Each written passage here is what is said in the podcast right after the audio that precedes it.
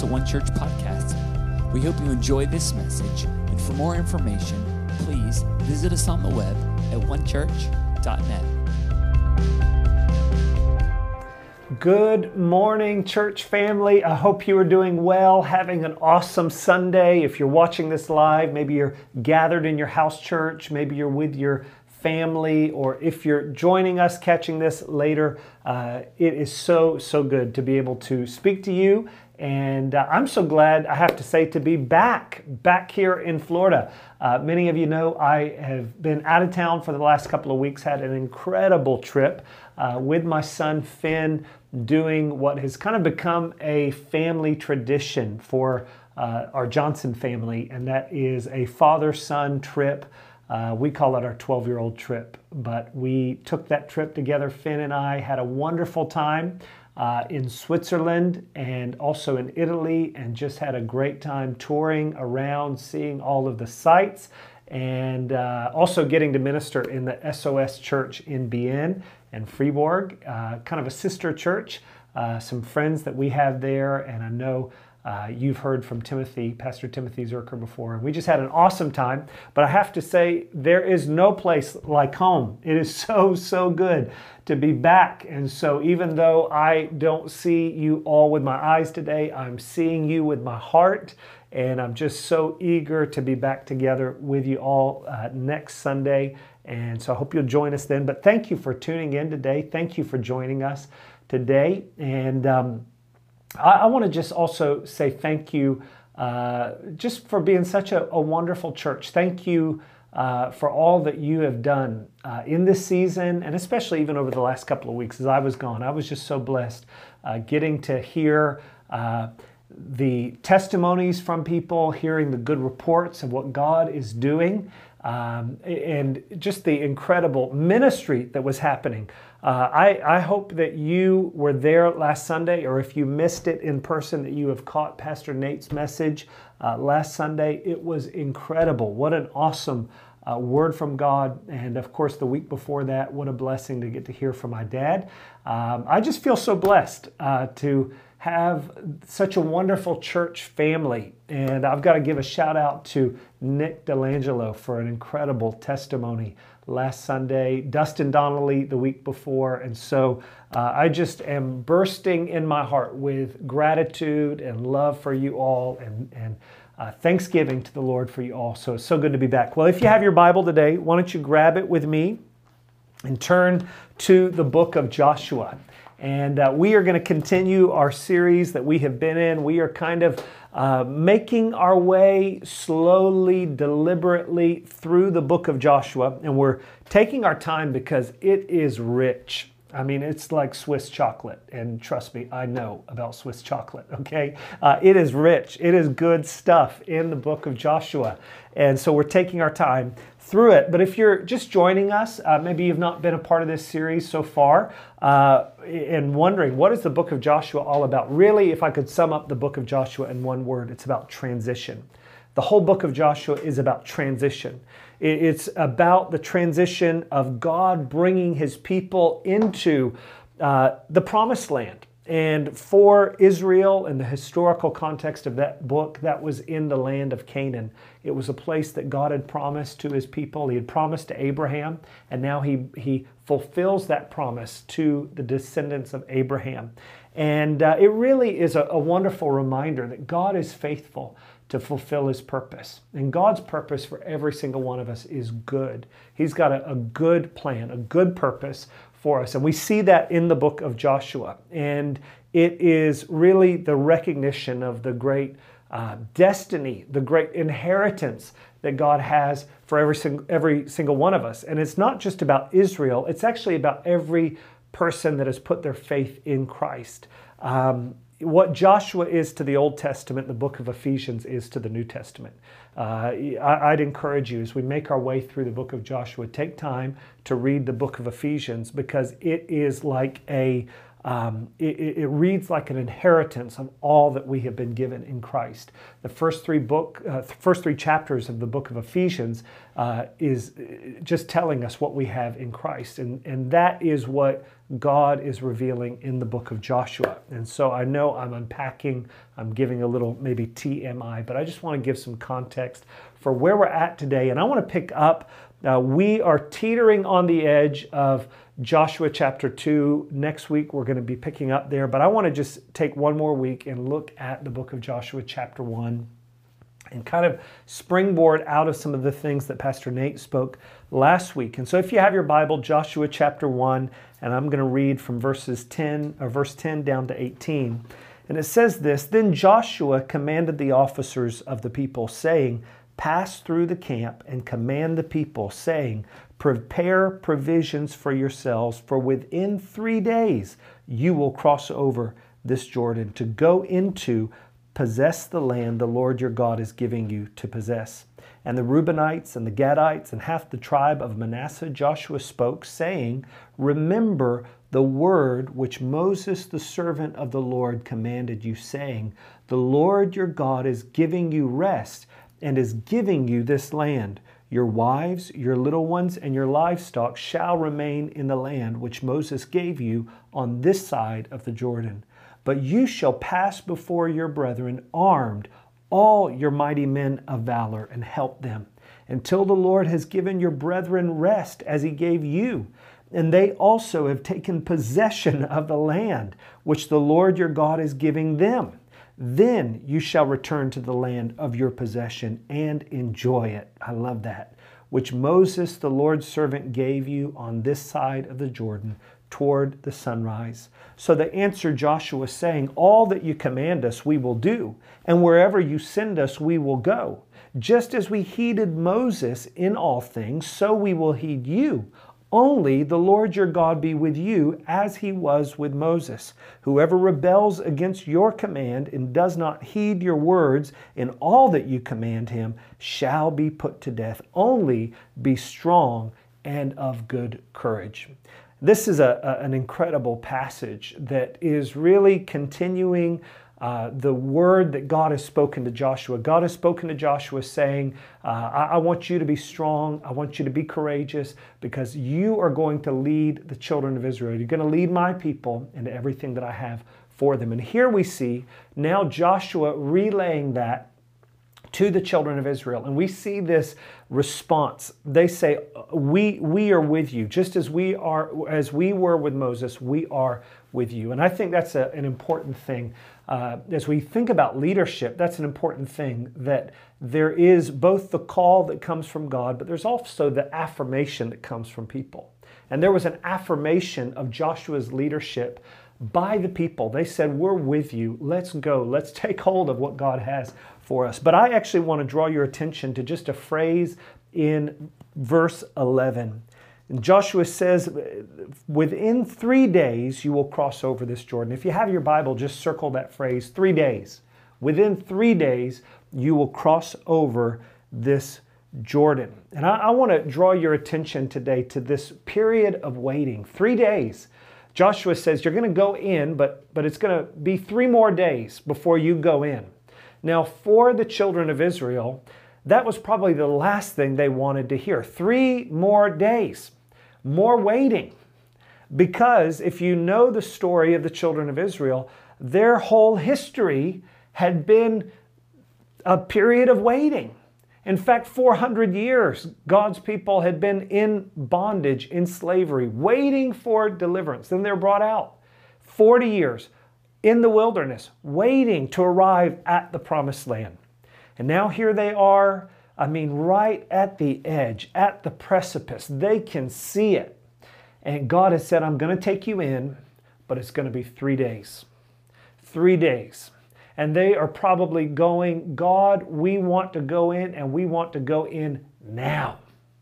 But I, I want you to see the importance of waiting in the purpose of God that every time God has a purpose, there is always a process and part of that process, whether we like it or not, is waiting. Waiting. And I don't know about you, but I hate to wait. Uh, anybody else, you're just un, uh, unashamed to admit that you hate to wait? I hate to wait.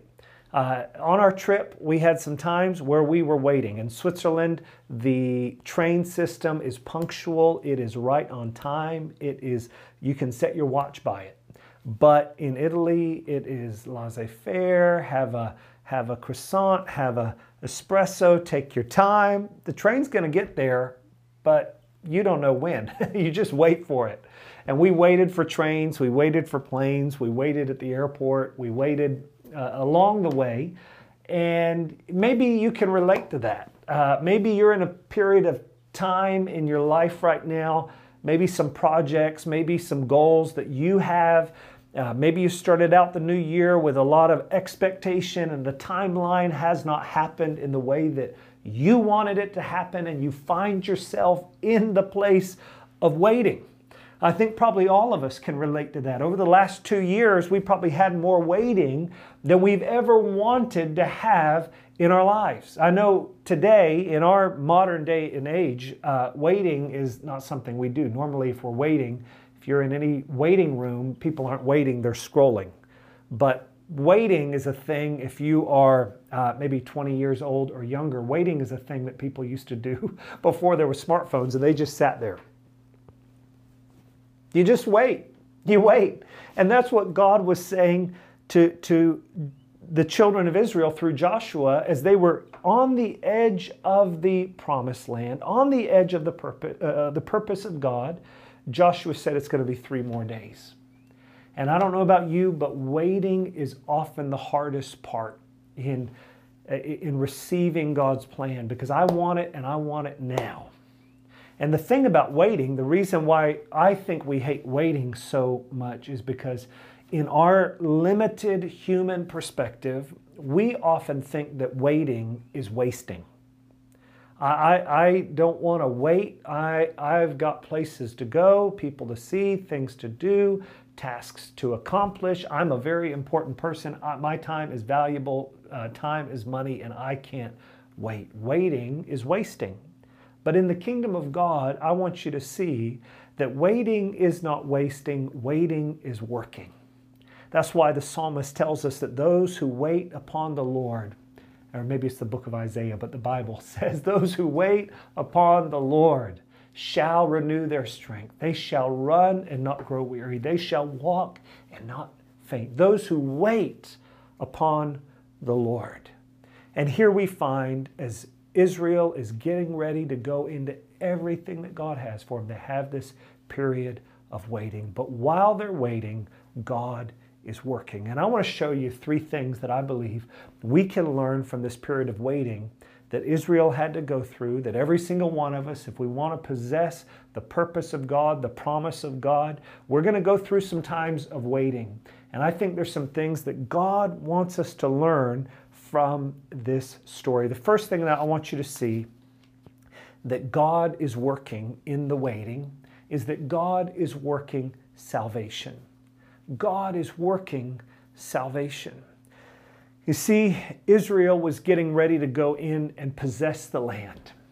They were getting ready to go in and drive out the inhabitants of it. But those inhabitants were people too, and they were ultimately people that God cared about. They, they were the Canaanites. And in the first city that, that Israel overtook, it's the city of Jericho. And there was judgment that would come to Jericho. And, and even as we study the book of Joshua, one of the uncomfortable realities for our modern sensibilities is the fact that God told Israel to go in and to destroy their enemies, to destroy these people. And, it, you know, to our modern ears, our modern minds, that feels so foreign, it feels so uncomfortable. But what I want you to understand is if you, if you look back at the history, ultimately you recognize that God, um, this was God's judgment upon a group of people that had again and again hardened their hearts, rebelled against God. They had given themselves over to uh, immorality, sexual immorality. And God's saying, I want you to destroy th- those people because I don't want those people to influence you. If you read Leviticus 18, God warns Israel about allowing the immorality of the Canaanites, specifically this group of people, to affect them. He's saying, I want you to, uh, to, to uh, recognize the negative influence that that can have on, on you. And so God was wanting that influence to be hindered upon Israel so that they would fulfill the purpose that He had for them. But also, we can be encouraged through that, that where there is injustice in the world, God is not oblivious to injustice. God is, God is slow to anger, but there is a moment that comes that He will deal with sin. Course, we see that ultimately through Jesus upon the cross. And we're going to celebrate Easter. We're going to celebrate Good Friday in just a few weeks' time. But Easter and Good Friday in particular is the recognition that God is not unjust. He is just. He will deal with sin. And there was judgment that was coming to Jericho. There was judgment that would come to them because of their immorality and even uh, they, they were so extreme that they would sacrifice their babies to idols. And god is saying this is detestable. I won't tolerate it. I won't stand for this injustice. I'm going to deal with it. But but what i want you to recognize in that is even in god's judgment god is still merciful. And god was waiting and god called the, the children of Israel to wait because while they're waiting, God is working salvation. There was a woman, and we're going to talk about her next week, a woman within Jericho that to the outward eye and the outward observer would not look like a, a very saved person in our religious definition of salvation. She didn't look very godly. In fact, she was a, a harlot, she was a, a prostitute. But there was the seed of salvation, the seed of faith that had been implanted in her. And God says to Israel, I want you to wait because while you're waiting, I'm working salvation. The Bible tells us in the book of 2 Peter chapter 3 verse 9 that God is not slack concerning his promises as some people consider him slack or slow but he's he's not willing that any should perish but that all should come to repentance. You know, so many times we want God's purpose to be fulfilled and we want it to happen right now, but sometimes God delays His, his, his um, plans in order to accomplish His purpose, and His purpose is always salvation. God is in the saving business. He doesn't want anybody to be lost, even in judgment.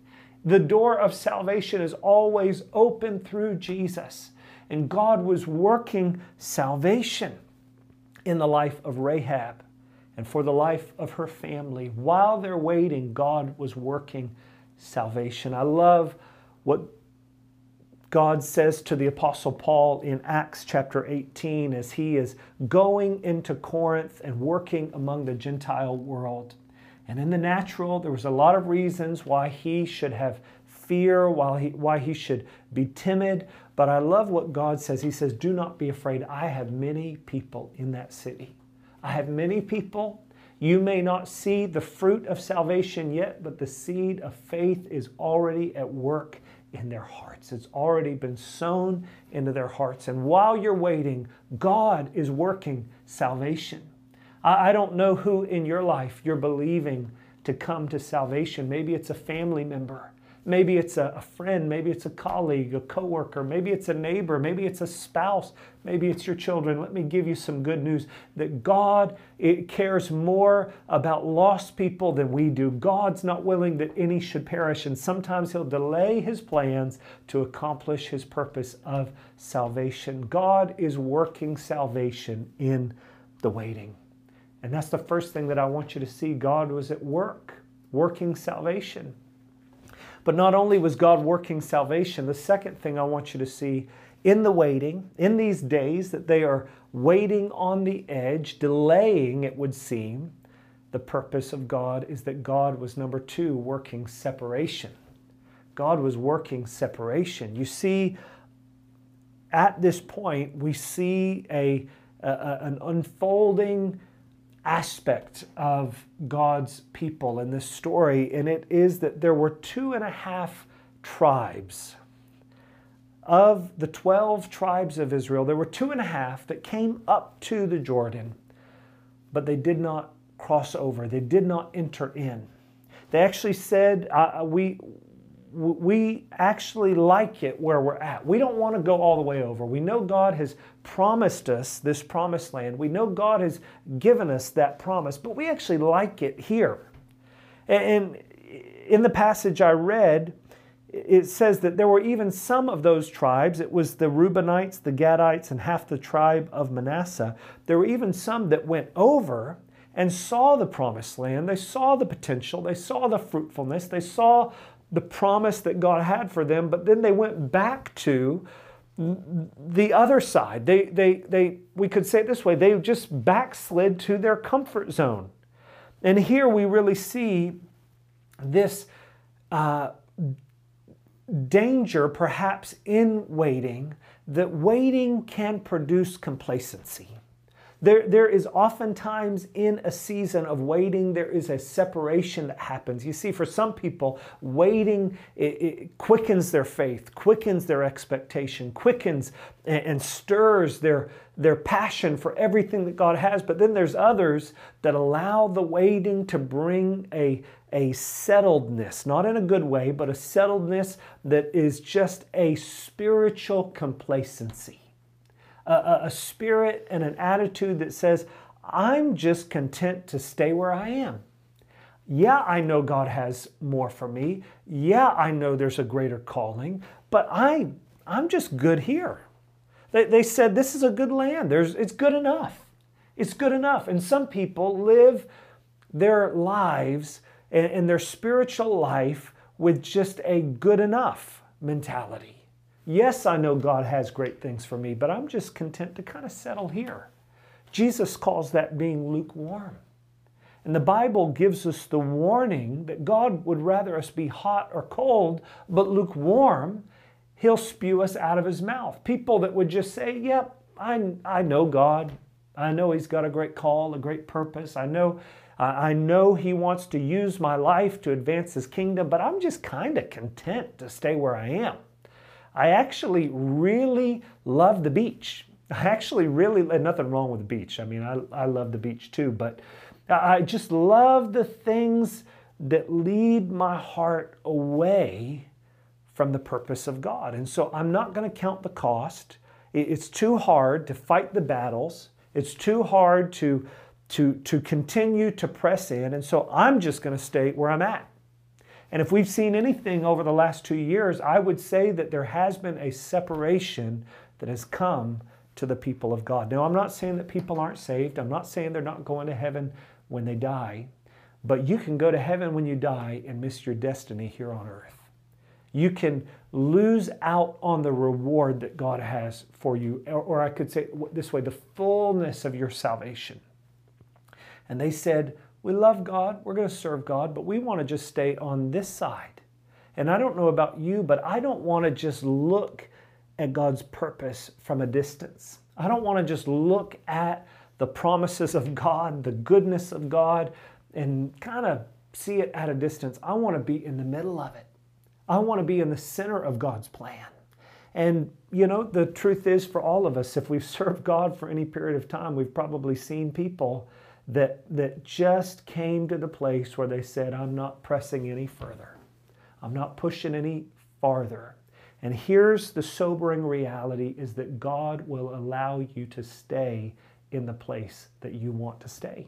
Sometimes the the sobering reality is that God may give us what we want, and if what we want is just to park where we're at, God may give it to us. And that's what God did for these two and a half tribes. But here's the danger I want you to see if you read 1 Chronicles chapter 5, you'll see that when the enemies came against God's people, it was, it was these two and a half tribes on the edge that were the first ones to go into captivity.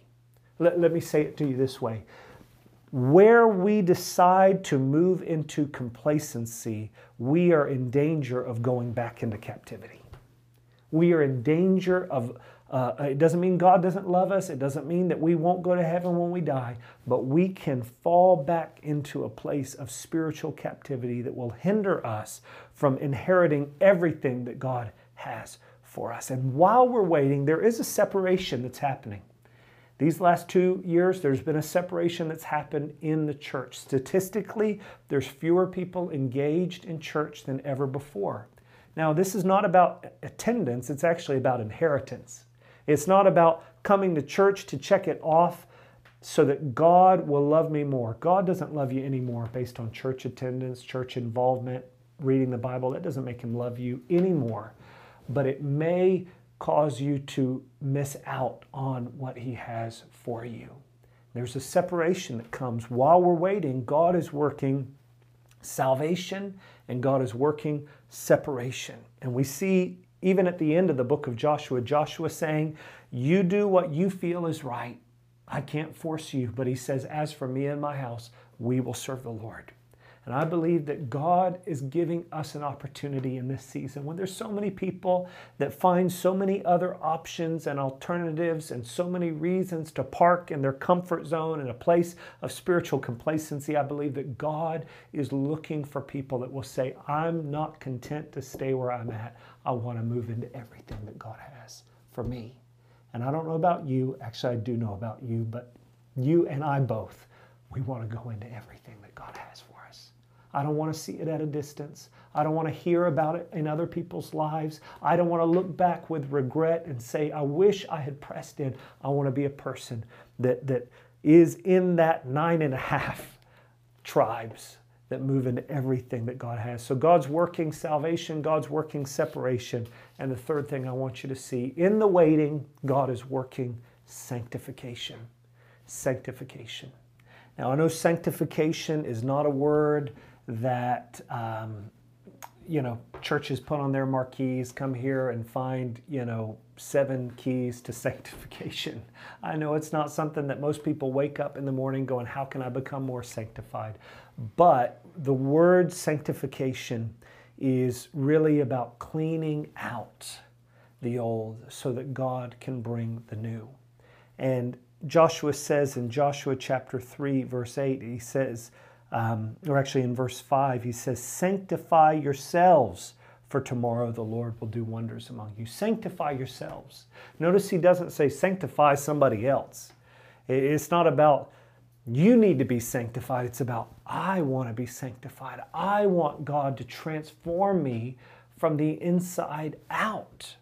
You see, God had taken the children of Israel out of Egypt. He did that instantaneously. He brought them out immediately, but it took some time to get Egypt out of them.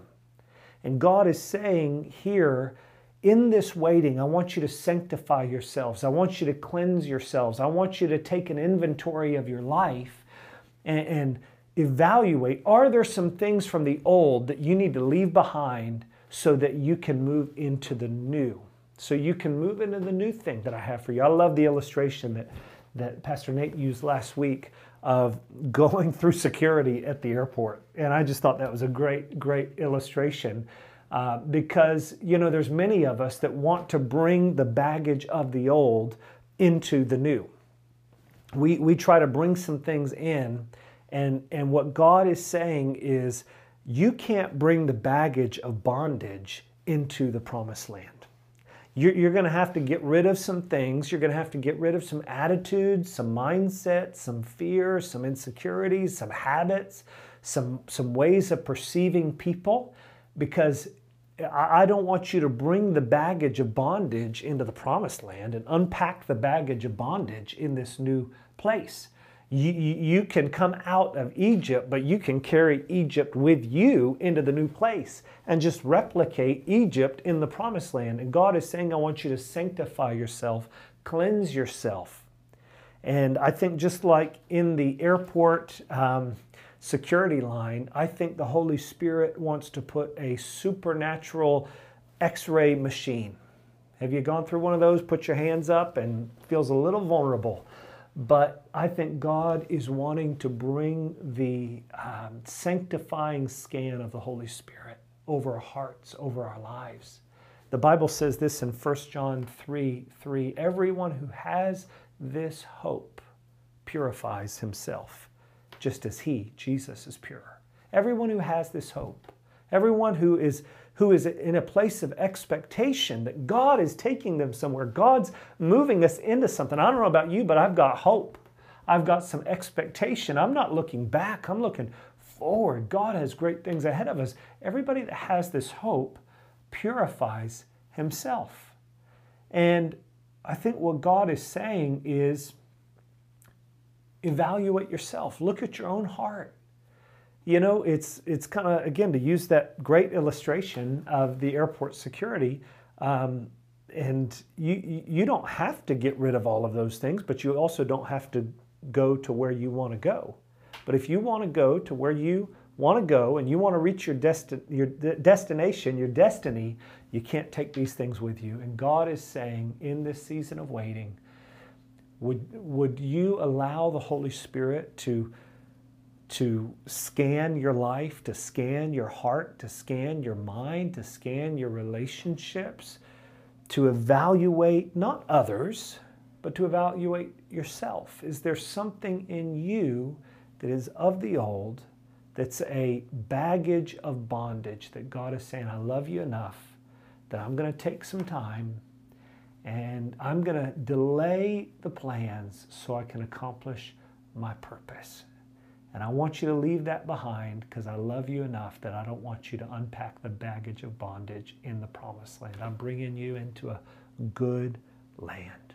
And I want to encourage you today, church, wherever you're at, maybe you find yourself in a season of waiting. I know the last couple of years, as I mentioned already, we've all been in a season of waiting to one degree or another, uh, a season of delay, but God is faithful. God is faithful and his purpose will be accomplished.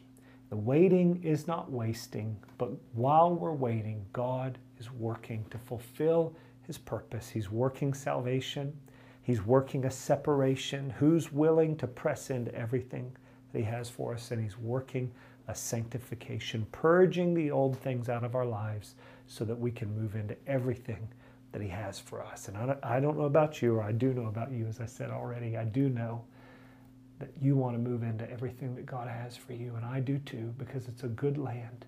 A land flowing with milk and honey, a land of purpose, a land of blessing, a land of provision, a land of fulfillment. That's what God has for us. Can I pray for you today? Father, I thank you for this incredible community. Lord, what a wonderful group of people that you have brought together. Lord, thank you that you're building your church. The gates of hell will not prevail against it. And God, as we can find ourselves in whatever circumstances we're in, perhaps it's in our work and maybe what we're believing you for in work, or maybe it's a situation with our family that we're not seeing the progress that we would like, and we find ourselves in the waiting room, God, I thank you that while we're in the waiting room, Father, that you are working, that you are working salvation. Lord, I pray today for those that have not yet come to salvation. Lord, I pray, Lord, that you would work in the lives of people. Lord, that you would, as you did with Rahab, God, that you would set people free, bring them into your plan and your purpose. God, I pray that you would let the separation in our hearts, God, produce a greater faith, that we would press into everything that you have for us. And God, I pray that if there is anything that we've been holding on to, God, that you're calling us to let go of, God, I pray that today you would release the faith in our hearts, God, to release those things, to confess those things, to let go of those things, because we have this hope, therefore we purify ourselves. God, we thank you for it. In this waiting, you are working. In Jesus' name, amen. Amen. Well, church, thank you so much for joining us today. And uh, I want to encourage you, take some time to meditate on this word, to, to talk about it. Maybe there's some things in your life that God wants to help you to let go of so you can move into everything He has for you. Thank you again so much, church. I love you. Can't wait to see you next Sunday.